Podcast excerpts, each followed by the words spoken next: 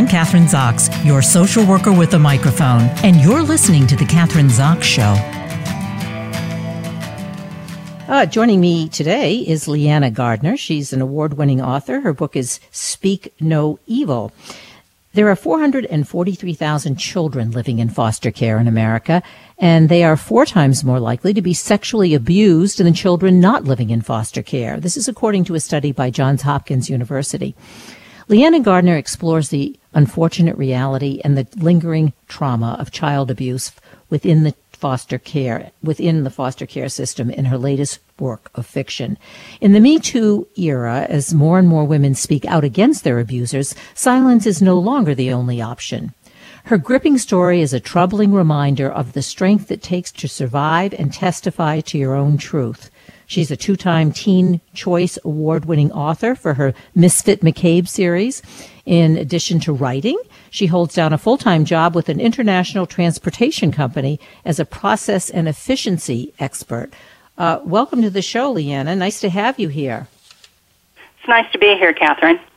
Well, the topic, of course, is one that many people decide not to tackle. It's frightening, it's scary, and as you say in the in uh, uh, as I've see, I've heard you say, obviously online and uh, descriptions of your book that uh, abuse is something that's just been hidden, uh, you know, especially with children, with children, teenagers, is, is is really something that's been hidden, and children have been afraid to talk about it, to tell anyone about it. If this has happened to him or her, in particularly in, in foster care situations, Me Too movement, as I said, uh, has change this slightly. It's just beginning to change. Um, why did you decide to tackle this particular issue in the way you have in this book, uh, in this in your in your novel, in this fictional novel? The reason for tackling it is. It, it, as a fiction writer, most of my characters come to me and you know, they present me with their story, and that's really where we start and with the the character in this case, uh, Melody Fisher. She's 16 years old, and she presented me with this really unique concept of somebody who had stopped speaking and just completely stopped communicating with anyone because of the amount of trauma that she had been through. And that when she's going through therapy, she begins to communicate through the medium of music. And I just thought that was a very, very powerful concept. And then as I dug into the story, you know, as we were fleshing things out, um, found that there are so many things ab- about that that silence that from a child's perspective is so very true, even with today's times and the Me Too movement. Um, children are more likely to remain silent. They're more likely to be uh, told by their abusers.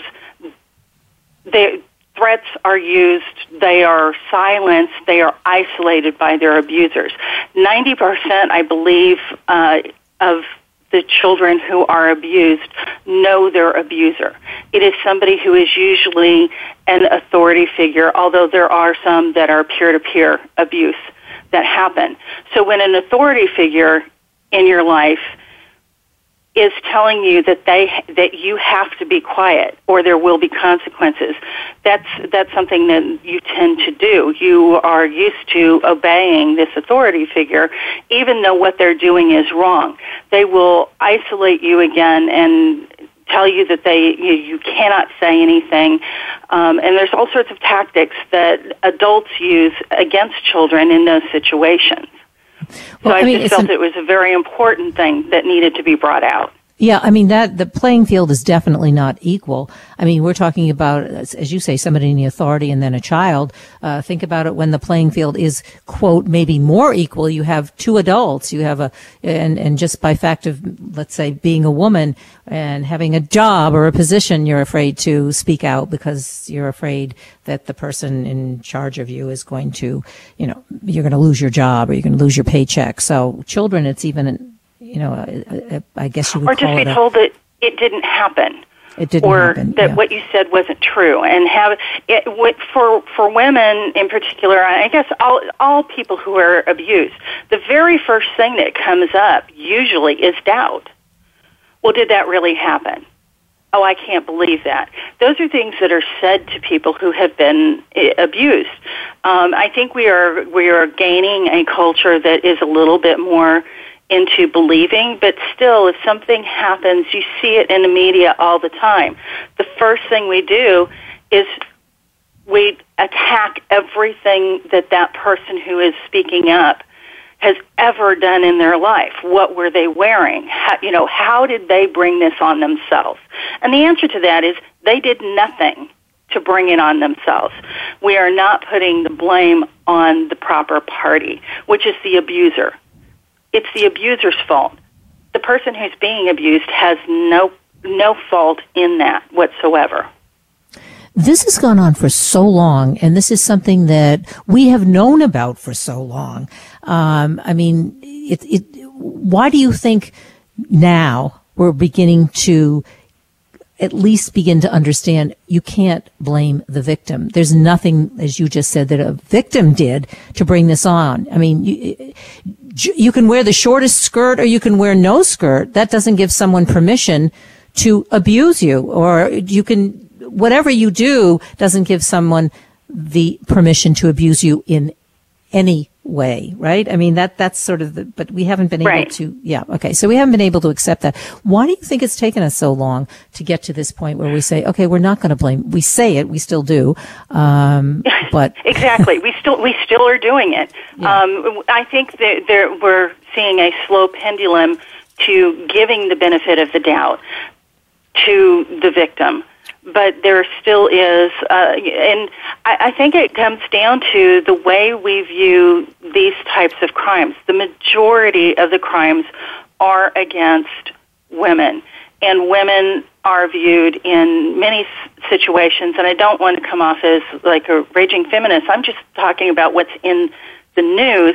We are not treated equally, even in a court system. When you have somebody who has raped a 14 year old who gets pregnant and keeps her baby and she has to go and fight for custody of that child and the judge gives the rapist father I, I, biological only in my mind uh, rights custody rights to that child we are living in an extremely warped society well, given and that's that, just one example. I mean, that's a horrifying example, and that happened within the last year. Yeah, I mean, those kinds of examples are, I think, as you say, are pervasive.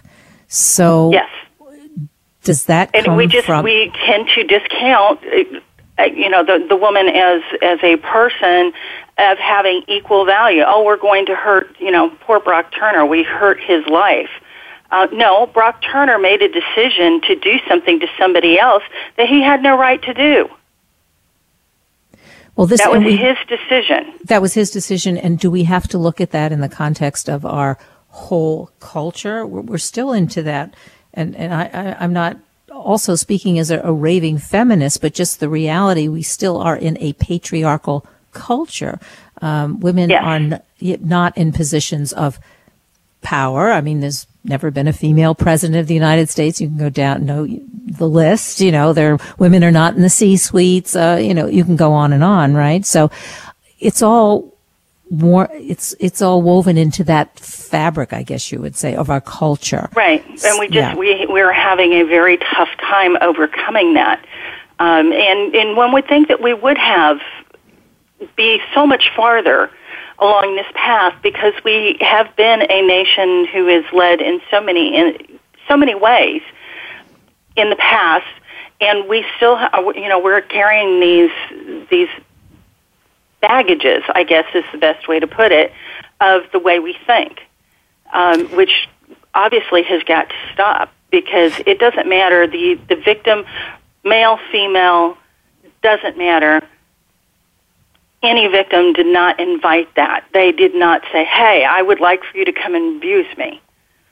Yeah, well, I think the males, I mean, we can just give the example, of, unfortunately, but the Catholic Church and, and, and the young uh, men in the Catholic Church who have yes. been abused, those are men, those aren't women. So, you know, you have the same dynamic going on. Let's, you know, you kind of briefly touched on the dynamic of, of like what does happen, uh, telling a child that, may, or it doesn't really happen, or if you tell somebody you're gonna, you know, you're going to, people are going to be angry at you. I mean, there's a whole litany of things that uh, abusers tell children. I think one of the myths is, and uh, also is that people think that the if you tell your child, when you have they have to protect them. They have to have some, you know, you want to help your child so that they can protect themselves as well. And that it's, you know, not the boogeyman out there or the guy who you never you'd be afraid to get near. It's the, it is the teacher, the coach, the minister, the rabbi, whoever it is, who 90% of the time is the abuser. And I, don't you think you have to, in some ways, prepare your kids for that? You know, it's, it's, it's not going to be the, I think it's a sad reality, which is why it, there are there are parents who ask me whether their child should read read my book. Um, I believe it. It's very much mature topics. There are definitely mature scenes in it. However, if I'm uh, a, the parent of a child, I, I, I leave it to the parents, and every parent needs to make that decision for their child. Say, say you have a 12 or 13 year old who would like to read the book. I don't, I did not write it for that age group. However, as a 12 or 13 year old myself, I would have read this type of book. And it would have given me information and knowledge and the re- reality of recognizing that nothing that Melody does in the book is inviting that behavior and that it shows it in that context of it was wrong and when she's blaming herself for not having spoken up sooner in a situation where it was uh, you know, her foster father was abusing her. Uh, she blamed herself for not speaking up, but he had threatened her. So it's going through all of the cycle of her having to realize that she was not to blame for this. And I would rather a 12 or 13 year old, also with discussion, obviously, from the parent, to talk about those heavy items in the book, the, the topics that are advanced, to make sure that they do understand those core reasons. We learn so much from reading fiction. I probably have learned more reading fiction than I ever did reading a textbook. And I'll just be candid about that. I, I'm a fiction reader, but I pull so much out of it. And I think the human condition is where you're going to find in fiction far more than you are going to find in textbooks. And that's really what fiction is about, is bringing that human condition to the forefront and allowing the reader to experience that in the safety of the pages between the covers of a book, rather than having to experience that for the first time in person. So yes, if a 13, you feel that your 13 year old is mature enough to handle the topics and you would have that discussion with them, I would say yes, absolutely. I would love them to read the book so that they are able to understand and deal with things should it happen to them. Because let's face it 12 and 13 year old girls or and boys are being raped. They don't have that context of anything telling them that that's okay. They just know this awful thing has happened to them. And they're, they're the prime they're and i'm going to interrupt you because i think that they are prime they are the prime one of the prime targets for abusers. And as you said, I think it's important. Definitely. Your book is important. The topics that are brought. Uh, I mean, if you're going to talk about abuse, it's always going to, it's an uncomfortable topic. So reading your book in the context of with your mother or father or whoever your person is, the, the adult person who takes care of you, is really critical because I think some like reading a book and, and you bring up all of the these issues that we've been talking about in the interview. Children even have other issues that come up and maybe even children who have been abused and the and whoever the the parents the partners have not been aware of it it will maybe surface. It gives you an opportunity. It gives you something to, you know, the child to maybe hold on to. So that's important too. You never know what's going to come out of the conversation when they read uh, a work exactly. of fiction like it, yours, it right? provides a platform for discussion, and it takes some of that uncomfortability out of the discussion because you're talking about fictional characters, or at least that's where the discussion starts. And as long as the discussion is starting, that to me is a very good thing. Because again, I really feel very strongly that with the target of, with the 12 to 18 year olds being the biggest target of abuse, abuse victims, that they are the ones who need something to help them work through those those feelings and situations. So yes, if you if you are somebody who has been abused, then you need to make that decision whether you're going to be okay reading this particular book. I can't make that decision for anybody else. Um, so you know, call it a trigger warning, if you will. Um, I look at it as a platform for for discussion and for you know, if you aren't able to discuss it with anybody, then perhaps this is a, a platform for you to learn and understand that it wasn't your fault. And maybe you can seek help from somebody else if you're not comfortable with the people that are directly in your life at that particular time. You know, I understand. Obviously, you've gotten a lot of rave reviews about your book. How about any? Are there any any?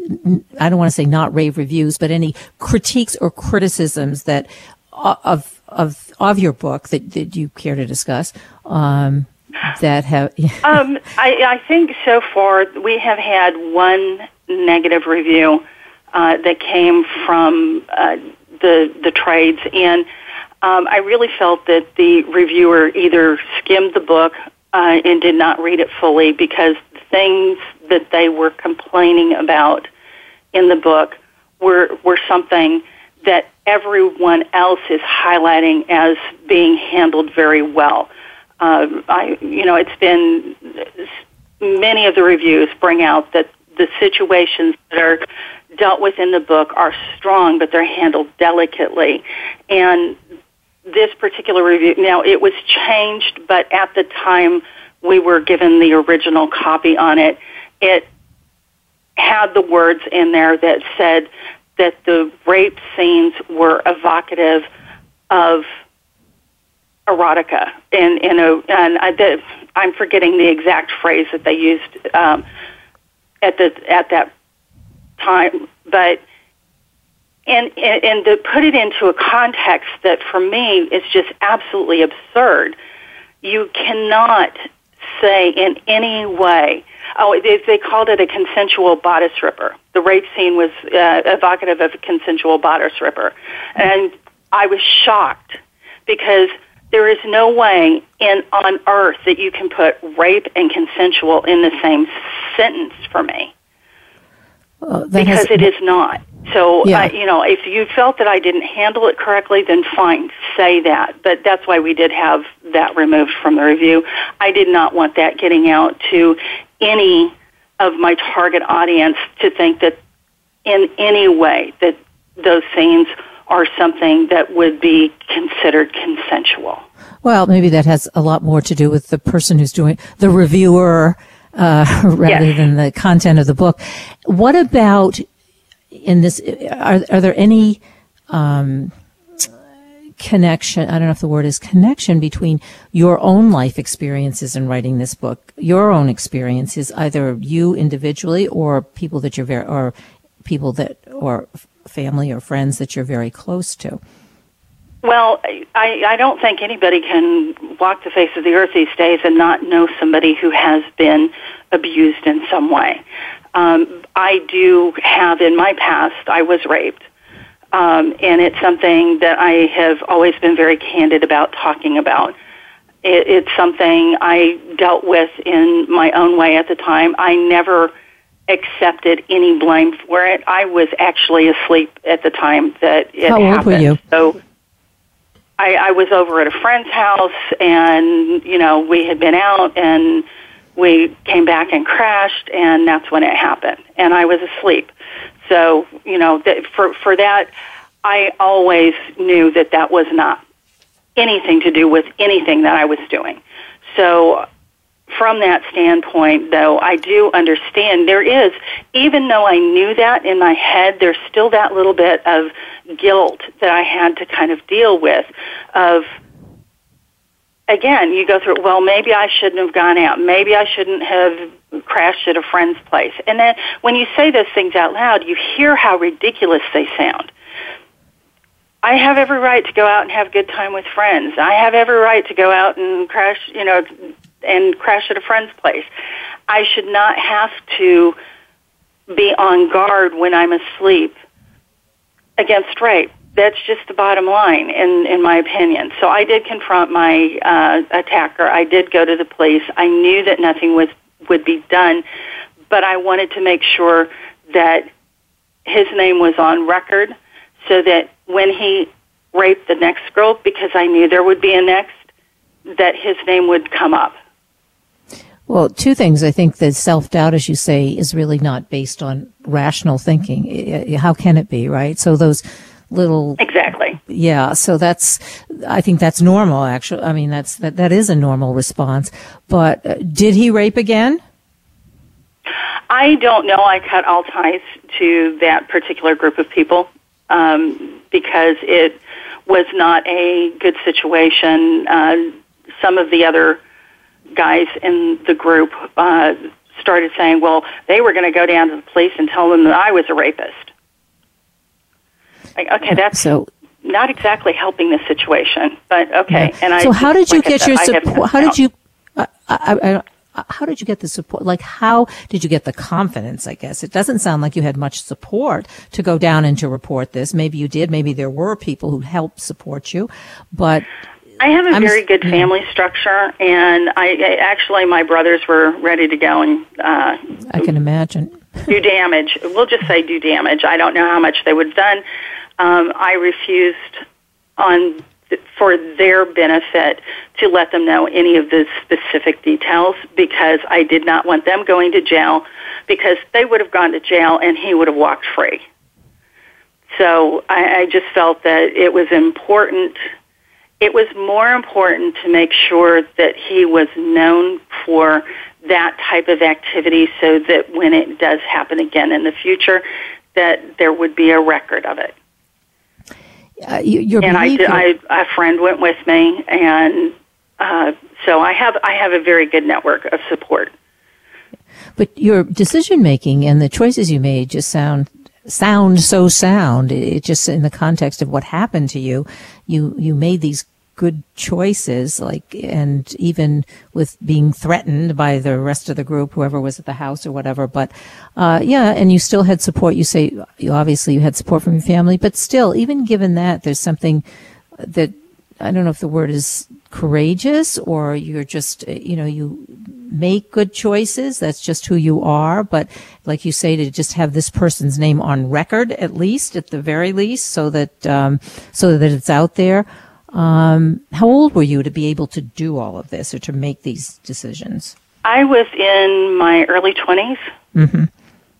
at the time. Um, and I, I think what it boils down to was he already took enough from me. He was not going to take my self respect, not one ounce of it. And that's, that was kind of like my driver. Um, so if you want to call it a little bit of a rage driver behind that, the decision making, I just he already he took too much. He took more than he ever should have, and it was stopping with that. I was not going to let him take anything else from me. So you were in your early 20s, and I'm thinking about this in the, also obviously in the context of your book. Uh, the character is what 16, you said, but um, when when this happens to children, I mean, it, it, seems almost impossible that they could be able that, that you know the, the, road to being no, able. No, I, I do yeah. think I agree with you. I to have that as as a teenager, I, I that would be a very rare individual who would have that much confidence to go ahead. Um, which again is another reason f- for the book. I I feel very strongly about that. Yeah, well, because I think you get to the end and you understand that there was no control and she had to speak out at this point. So, and, you know, the whole book is geared toward her speaking out about another incident that had happened. And she had, she had not spoken for two years. Uh, so she had to speak out at that point.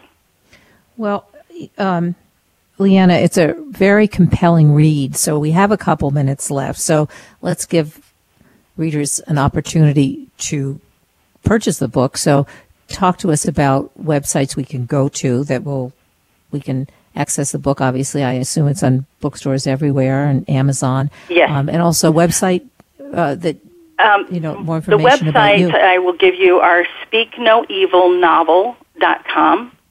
So it's the title of the book, Speak No Evil Novel.com. And my site, which is lianagardner.com. So the author name dot com. So pretty easy, I, I would think, except for I, I would figure more people will find it through speaknoevilnovel.com because it's easier to spell than my name. okay. Are you speaking at any bookstores? In, in uh, I assume you do a book tour around the country. I I have a couple bookstore signings coming up. I will be at Barnes and Noble in Fullerton, California on November 2nd.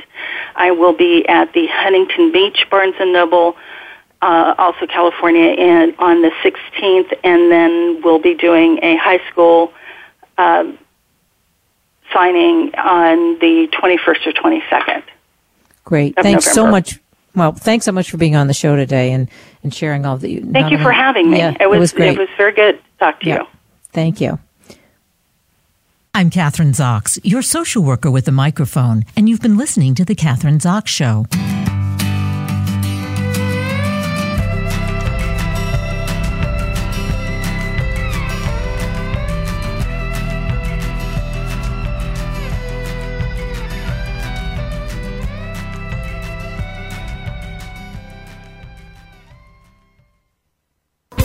Thanks again for listening to the preceding program brought to you on the Voice America Variety Channel.